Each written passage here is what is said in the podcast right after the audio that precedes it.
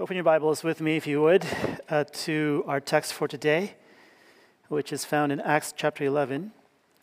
And uh, we're going to be reading from verses 19 all the way to 26. The chapters in, uh, in Acts are getting more and more interesting, at least to me.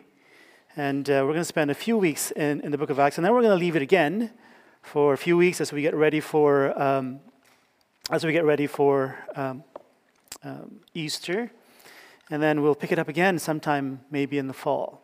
So um, we don't want to stay all together all the time in the book of Acts, maybe uh, to bore everyone to death. So we're going to split it up somehow, as we did last year when we started uh, Acts and then paused during Christmas season. Reading from Acts chapter 11, verses 19 through 26, you may read in your Bible with your own Bible if you'd like, um, or it's already projected on the screen. Now, those who were scattered because of the persecution that took place over Stephen traveled as far as Phoenicia, Cyprus, and Antioch. And they spoke the word to no one except Jews. But among them were some men of Cyprus and Cyrene, who, on coming to Antioch, spoke to the Hellenists also, proclaiming the Lord Jesus. The hand of the Lord was with them, and a great number became believers and turned to the Lord. Now, our news of this came to the ears of the church in Jerusalem, and they sent Barnabas to Antioch. When he came and saw the grace of God, he rejoiced, and he exhorted them all to, refrain, or to remain faithful to the Lord with steadfast devotion for he was a good man, full of the Holy Spirit and of faith. And a great many people were brought to the Lord.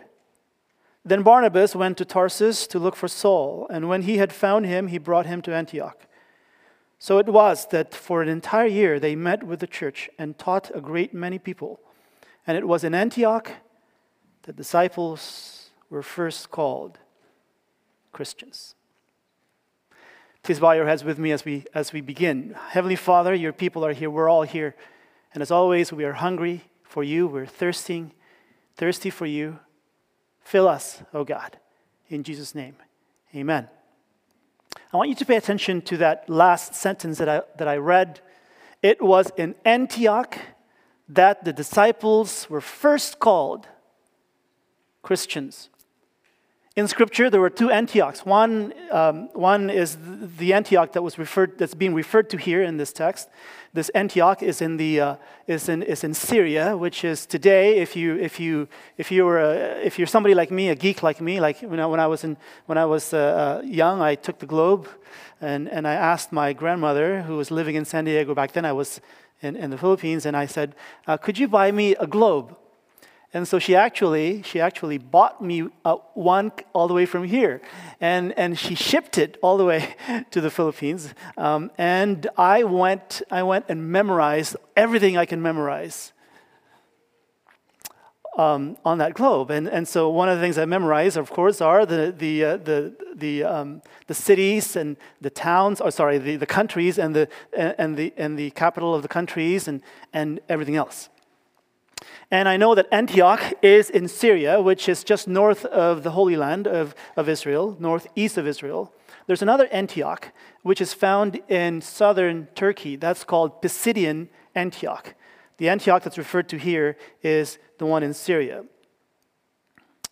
And the word Christians is a word or is a, is, is, is, is a term that is not claimed by Christians, or not originally anyway but it was a term, a name that was given to Christians. It was a name that was derived and maybe in some sense deduced by outsiders about the insiders. A name derived and deduced by outsiders looking in. And in, in, in some ways, the word Christians is a, is a term that is an appraisal of outsiders about who they see we really are. Believers in the Lord Jesus Christ and everything else that is attached to what that means. And all these years, the name has stood the test of time. Who are we, really? You know, the Christian church wasn't always sure about who uh, she, she was. Initially, the church um, started out a, as a sect, a subgroup within Judaism, and, um, and, and, and Judaism really more or less was an insular group. And, and in some sense, a closed minded and short sighted, self absorbed group. There was a, a, there's a story that is told in the Midrash um, in, the, uh, in, in the Jewish uh, um, religion about uh, God who shows up in a room filled with all of these Jewish rabbis, and, and um, they're poring over pages of scripture, especially the first five books of the Bible, the, the Torah, the, the, the, the books that were given to Moses. And, and, and uh, they were poring over it and they were intently studying every page of, of, of the books, the Torah. And God comes into the room, goes into the room, and then, and then they don't notice God. And finally, they do notice God. Um, and then God points out that's not exactly what I'm saying over here. And one of the rabbis turns, turns around and says, God, would you please leave us alone? You've given us the book, it's ours. Who are we really? The church, the Christian church, wasn't always sure about itself or herself. It came out eventually from the shadow of Judaism, an insular group, a closed minded group in some ways, short sighted, self absorbed. And so it became necessary, it becomes necessary for God, not just at that time, but actually in other times in the church's history as well, for God to prod his church, that is, to poke his church, so that the church can come to herself and be who she's meant to be and to do what she's meant to do. And how does God do it? Our text here shows us how God did it and how God in general does it. Poking his own church, the church that is the apple of his eye, his beloved. In order for his beloved to come to herself and fulfill the purpose for which He created her. And we find, I find here in, these, in, this, in this text three things. I'm sure there are more, but we're, we have time for three today. First thing that we notice from, from this text is that, um, here's my clicker, is that God compels the church to step out of her comfort zone by every means necessary.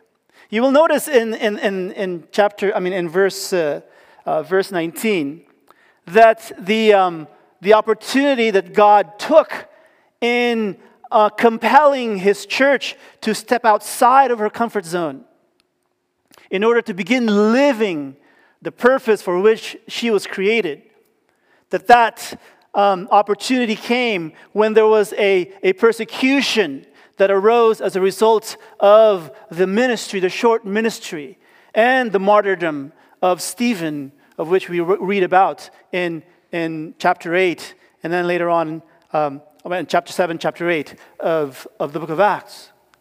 So God uses um, whatever means necessary, whatever means He finds, not that He costs or He causes persecutions but he uses every means that are necessary, every means that are available to him, and perhaps even bad things that happen to God's people, and he puts a silver, line, silver lining over those things in order to compel the church to step out of her comfort zone, in order to discover who she really is and what God has meant her to be and to do.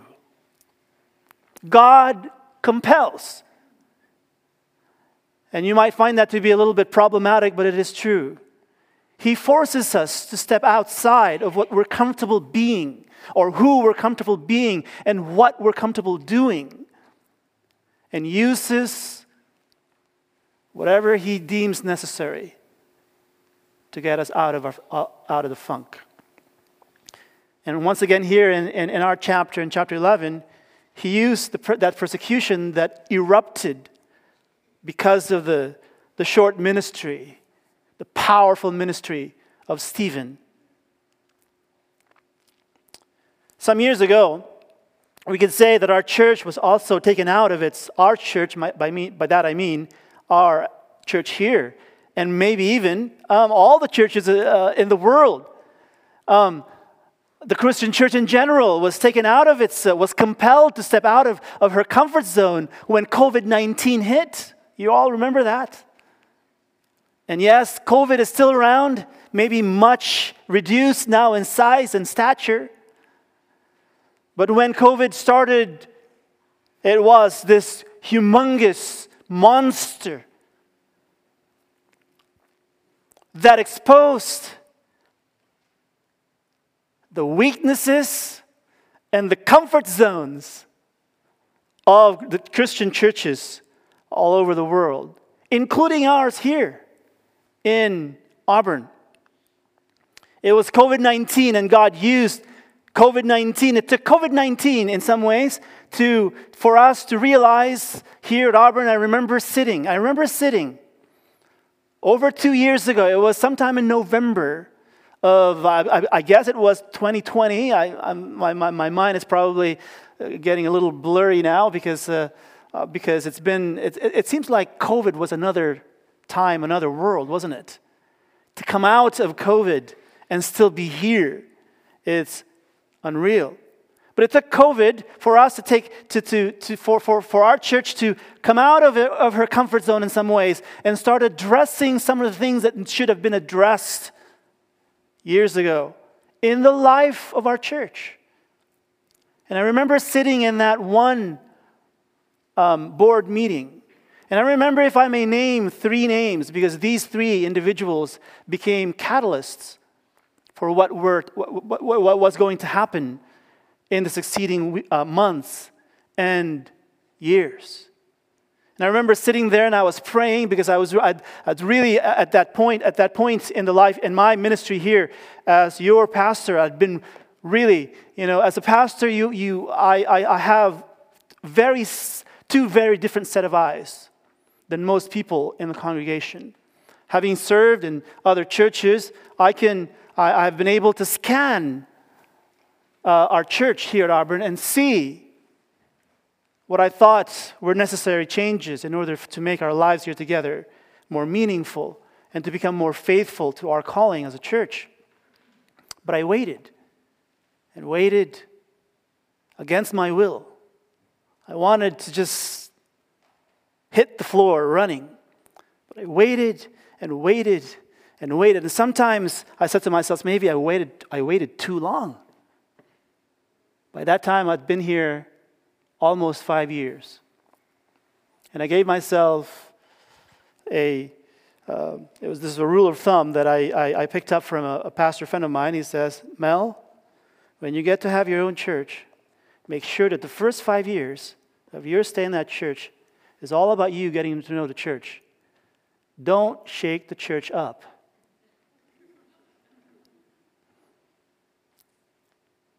And I listened to that wise advice. But I tell you, it was against my will to do that. It was against my nature to do that. And it took COVID. And I, when, when COVID started to hit, and, and, and I realized that I was not the only one that, that had that, that, that burden in my heart to see the changes that need to happen, the transformation that needs to happen in the church. And, and, and lo and behold, COVID brought three individuals out and it was Dave. And it was Deb. And one is no longer here, he's now in Southern California. You know who it is? You remember? Chris Genobaga. They all spoke up. And as soon as they spoke up, I, I grabbed the bull by the horns and I said, This is the moment I've been waiting for. This is the time. And if all the time it had to be during COVID. And two years later, that team that was formed because of that meeting that night has caused many transformation in our church today. And here I want to tell you that I, I want to thank those individuals and those that were added to that team, including Adam. Um, who else am I missing? I'm missing somebody. Lisa and Mira. Those became our planning task force team, which the church board just last Thursday, through the request of the leader, our leader Dave, we put to rest with many thanks for all the work they've done. Why did we put it to rest? Because the church is now ready for the next level of transformation. And those, trans- those things that are going to be happening will start happening this year, 2024. It's an exciting time. All because of COVID. All because God spoke to individuals other than me and lo and I should have known that. I know that, but you know, I was so impatient to move. And yet it took COVID to bring three individuals out so that they too were compelled to step out of their comfort zone in order, in order to, to make changes that are necessary for the church.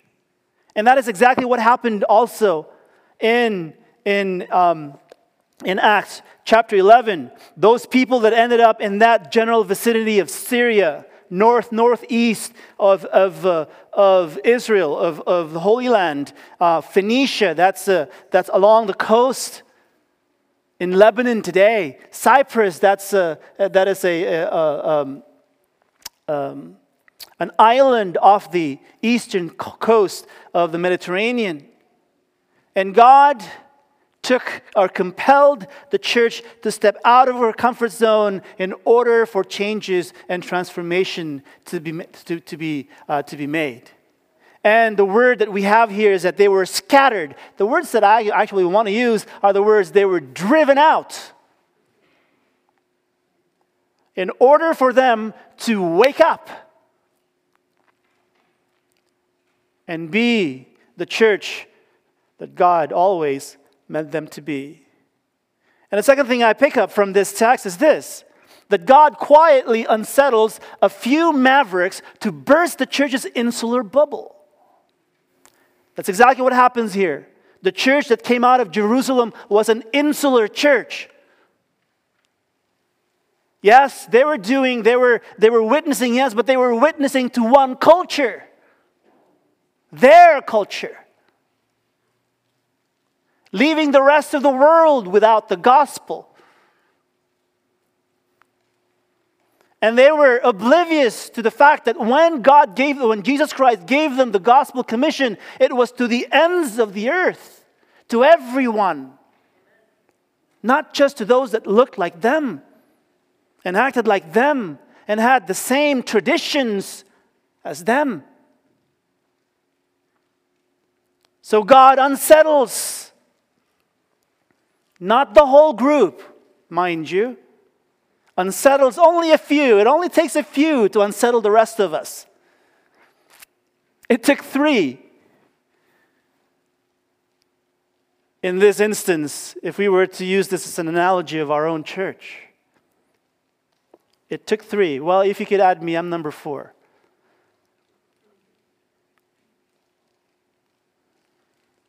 God quietly unsettles a few mavericks.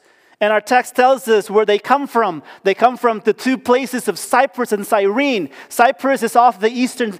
Cyprus is that you know that that um, island nation that I talked to you about, um, and Cyrene is way down south in North North Africa. A few individuals, mavericks, who did not see things the way the majority saw things. Our text, in fact, tells us that the majority preached the word, but only uh, they, they only preached the word to the Jews. And God unsettles a few mavericks to burst the church's insular bubble, despite the majority, creating a dilemma. Creating a dilemma. What is that dilemma? That now the church is filled with people who don't look like we do, who don't act like we do, who have different culture, who have different traditions that sweet than we do. Now, what are we going to do about it? So God gives his own church a problem they need to solve by moving ahead of them and by unsettling a few, while the majority remains insular.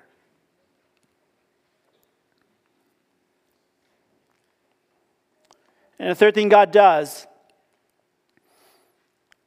what, he, what God ends up doing is that God dispatches help from other places among individuals he is already raising apart from that group in Antioch. He's already been raising for that hour. And God really does work in mysterious ways, doesn't, doesn't He? And when I was showing my impatience and God, I, you know, and I lost track of the fact that God does these things and Lo and behold, three pops up, pop up, and bursts the church's bubble in order for us to become more transformed into the likeness of Jesus Christ as a church. So God dispatches two individuals to Antioch he dispatches two mavericks, aside from those two other, uh, those, those, mavericks that, that come from Cyprus and Cyrene, who ended up there in, in the city of Antioch. There are two other mavericks that God has been raising. We've learned, we, we, we learned about them earlier in the book of Acts. We learned about Barnabas. We heard, first of all, of Barnabas in chapter 5 of the book of Acts. Remember, remember him? When Ananias and Sapphira conspired to keep a big portion of, or the entirety of the, of the proceeds of, of the sale of their, of, of their property, instead of helping the, need, the needy uh, Christians of the day, it was Barnabas. It was Barnabas that sold his property and gave it all to the church. And of course, we learn about the Apostle Paul, Saul, and his conversion there on the road to Damascus, we learn about him, first of all, in Acts chapter 8, when he was right there holding everybody's tunics while those people were stoning Stephen to death. God was raising him, even if, even if he didn't realize it at that time. God was raising him for this hour. And we may be confident, lest we lose hope, that our church is heading south and his church has lost its vigor. No.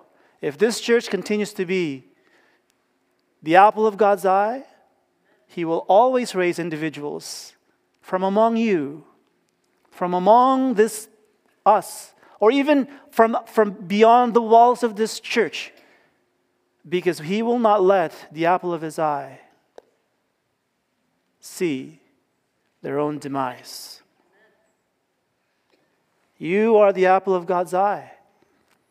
And I'm not the only one that God is putting a burden on. And I'm pretty sure that you too, that the Holy Spirit is talking to you as well.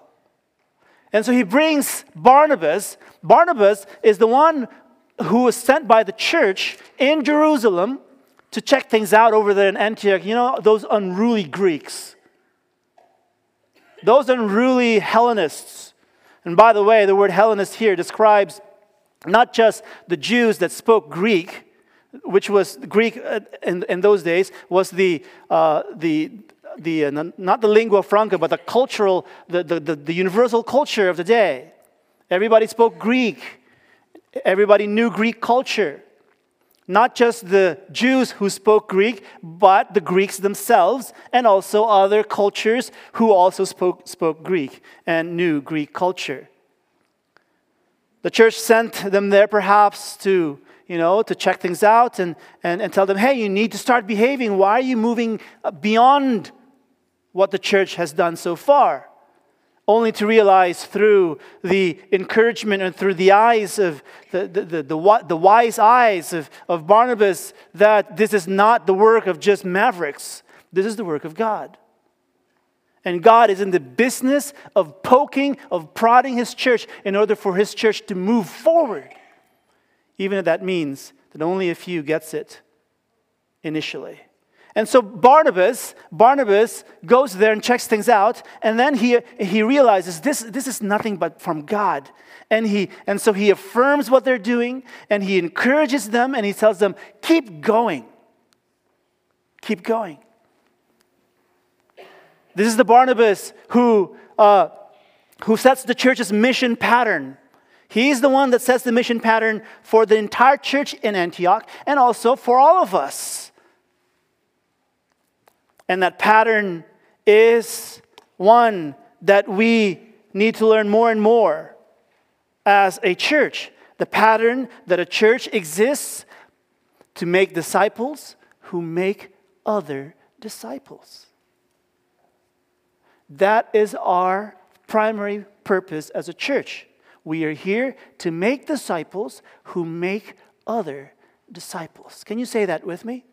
We're here to make disciples who make other disciples. And you know what Barnabas does? He shows them how it's done. What does he do? He goes and seeks out Saul, Paul, who at that time was, uh, you, know, you know, had been in Tarsus for a good some, maybe a couple of years. We know that from when, when Paul tells us that's what he did after he was, uh, after he um, after his, uh, his, conversion experience in, uh, on the road to Damascus, he says, I went to Tarsus. What? And he was there for, and in, in Arabia also. And he was there for about three and a half years, something like that. What was he doing there? For? What, what was he there for? What was he doing there? He, uh, Saul, or Paul, let's just call him Paul, so, so as not to confuse ourselves. Paul was there essentially so that he could, um, he could clear his mind here, he could reset his worldview and he could rediscover who he is. And so Barnabas sets the, the church's missional pattern of making disciples who make other disciples by discipling the one whom God, who God has already chosen to be the standard bearer of the church's mission to the ends of the world, to the non Jews, to everyone else, to you and me. God sends Barnabas to disciple Paul. And then Paul would in turn disciple the church in Antioch and would cause the church in Antioch to explode beyond the bounds of that city. And by the way, I was checking out um, how, how big was Antioch. Antioch was the size, Antioch, that city of Antioch was the size, uh, is the size of Sacramento today. It's a big city. About half a million people lived in it. It was not a small city like our city, small in comparison.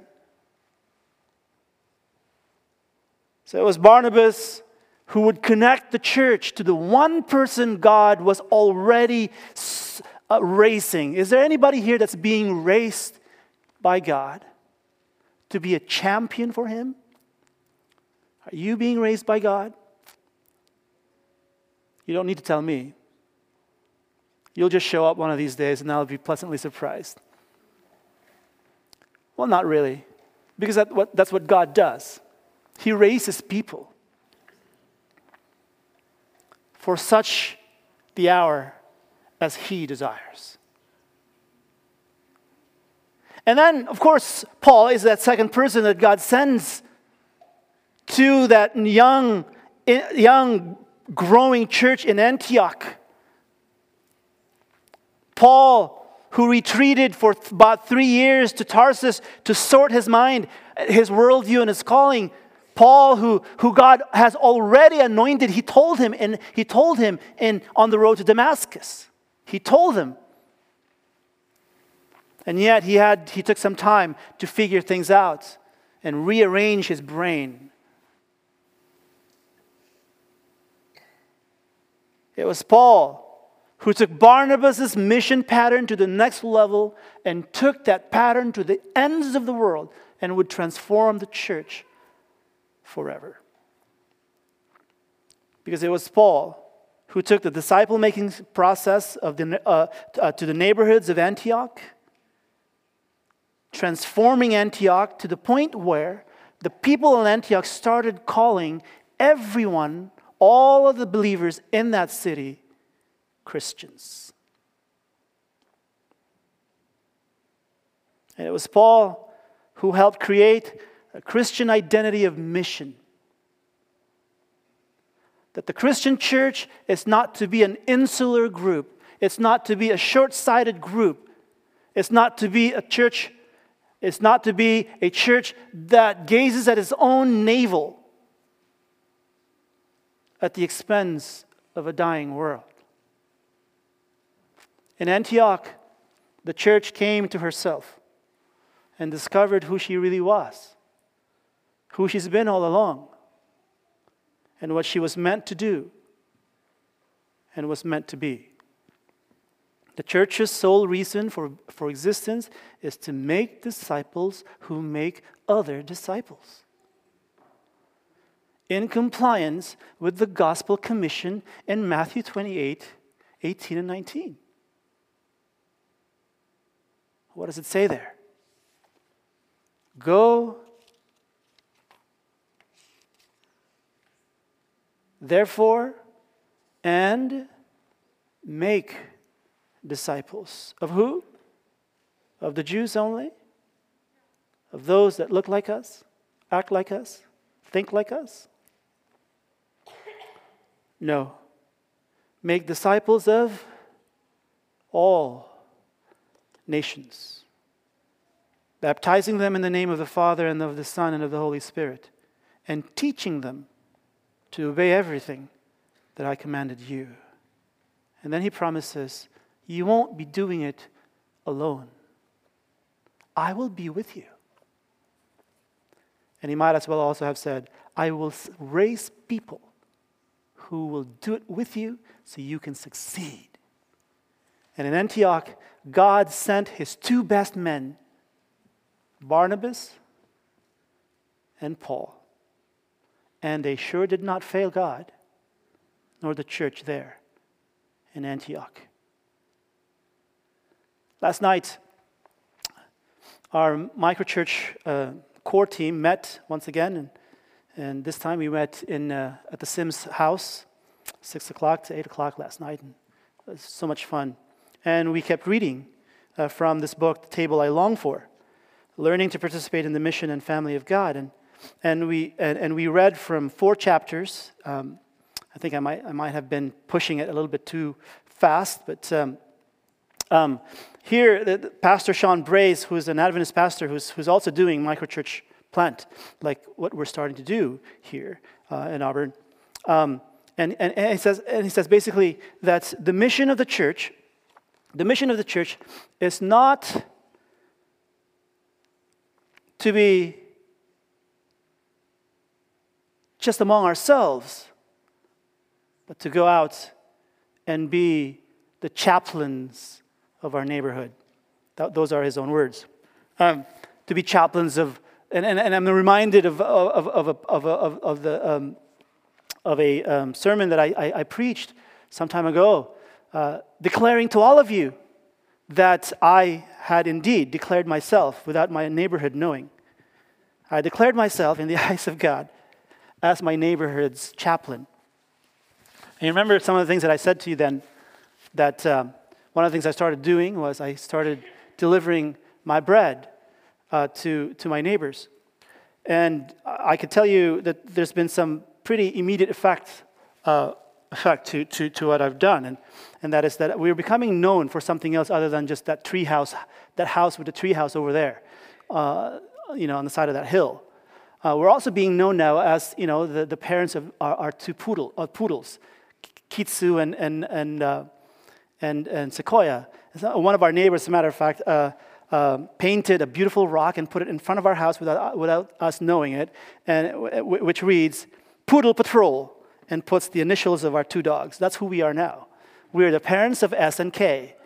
Um, um, but then something else also, and I discovered this through my wife, that we are now known in that neighborhood, in our neighborhood, our house anyway, as the minister's house. I have a goal, a goal that I will not declare to my neighbors, but I'll declare to you. I have a dream that someday that pronoun will be replaced by another pronoun my minister's house. That's my goal.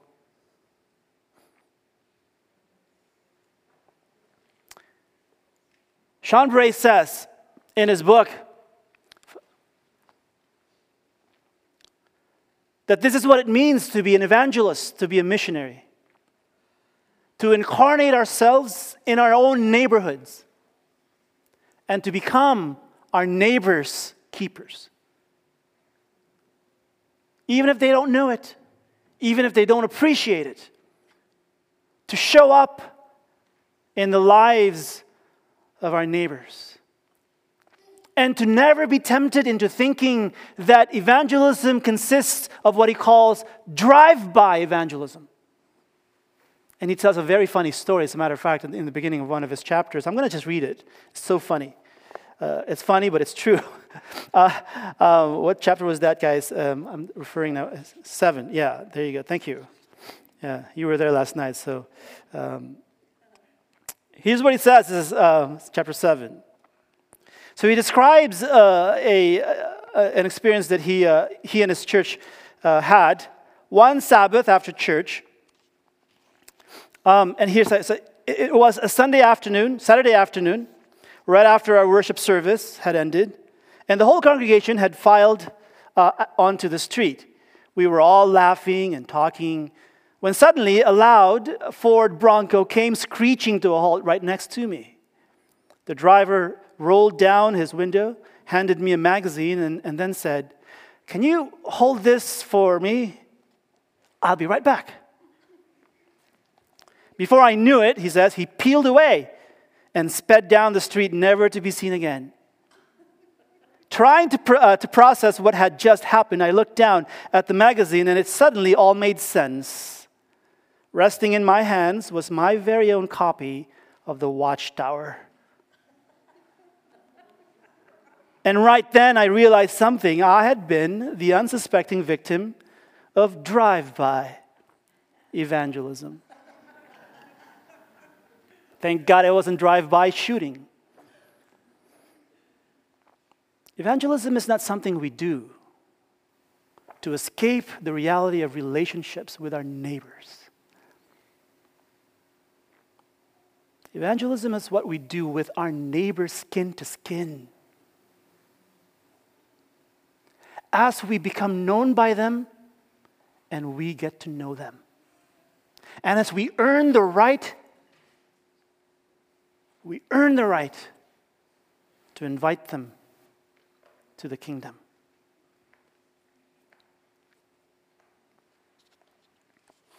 To become so embedded in the life of our neighborhoods as to be given a new name by them.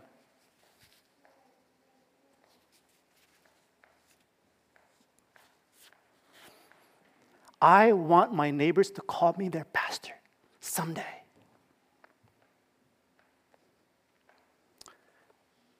So should you.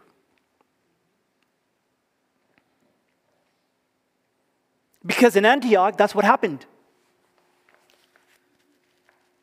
They became so embedded in the life of their community that the community called them, gave them a name. A name that has stuck all these years Christians.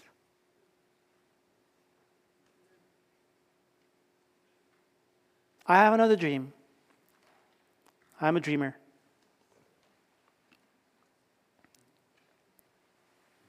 And maybe in many ways it is already happening, and to the extent that it is, I rejoice in the Lord because our church truly punches above, its weight in many ways, spiritual and otherwise. But still, I have a dream. And my dream is that the neighbors, our neighbors, the neighborhood that surround our church, our community, and our homes will give us a new name. As an appraisal of who we really are, according to how they see us behaving. And this is my dream. I want this to happen to us in increasing ways. And in the city of Auburn, the disciples there became known as real Christians. Wouldn't that be something? And in the city of Auburn and beyond, the disciples became known as real Christians. I don't want another name, I just want an adjective in front of that name Christians because that Christian name, nobody we cannot improve on that. The Greeks in Antioch gave us a huge favor by giving us that name. I don't want any other name. I just want an adjective in front of that name. Real Christians. Our mission is to be a church that makes disciples who make other disciples. And the way we want to do that is we want to come here every week and begin by worshiping together. Get ready for the next week of connecting with others, enlarging our web of connect, connectivities, connect, connections with others, and serving them. And then come back again here and get replenished. This is our pit stop. And we're going to keep doing this until Jesus comes. We will never arrive. We'll get better at it, but we'll keep doing this. We will worship, we will connect, we will serve until Jesus comes. And the Lord is with you, He promised so. I am with you always to the ends of the earth. Let us, let us pray. Father God, thank you for making us your disciples. Give us, O oh God, the strength, the passion to be disciple makers as well. As we leave this place, to connect with people around us and to serve them. Thank you for your promise of being with us. Until next time, until next Sabbath, where we come here together once again to get replenished, ready for the next week. Bless your people, O God, the apple of your own eye. In Jesus' name, amen.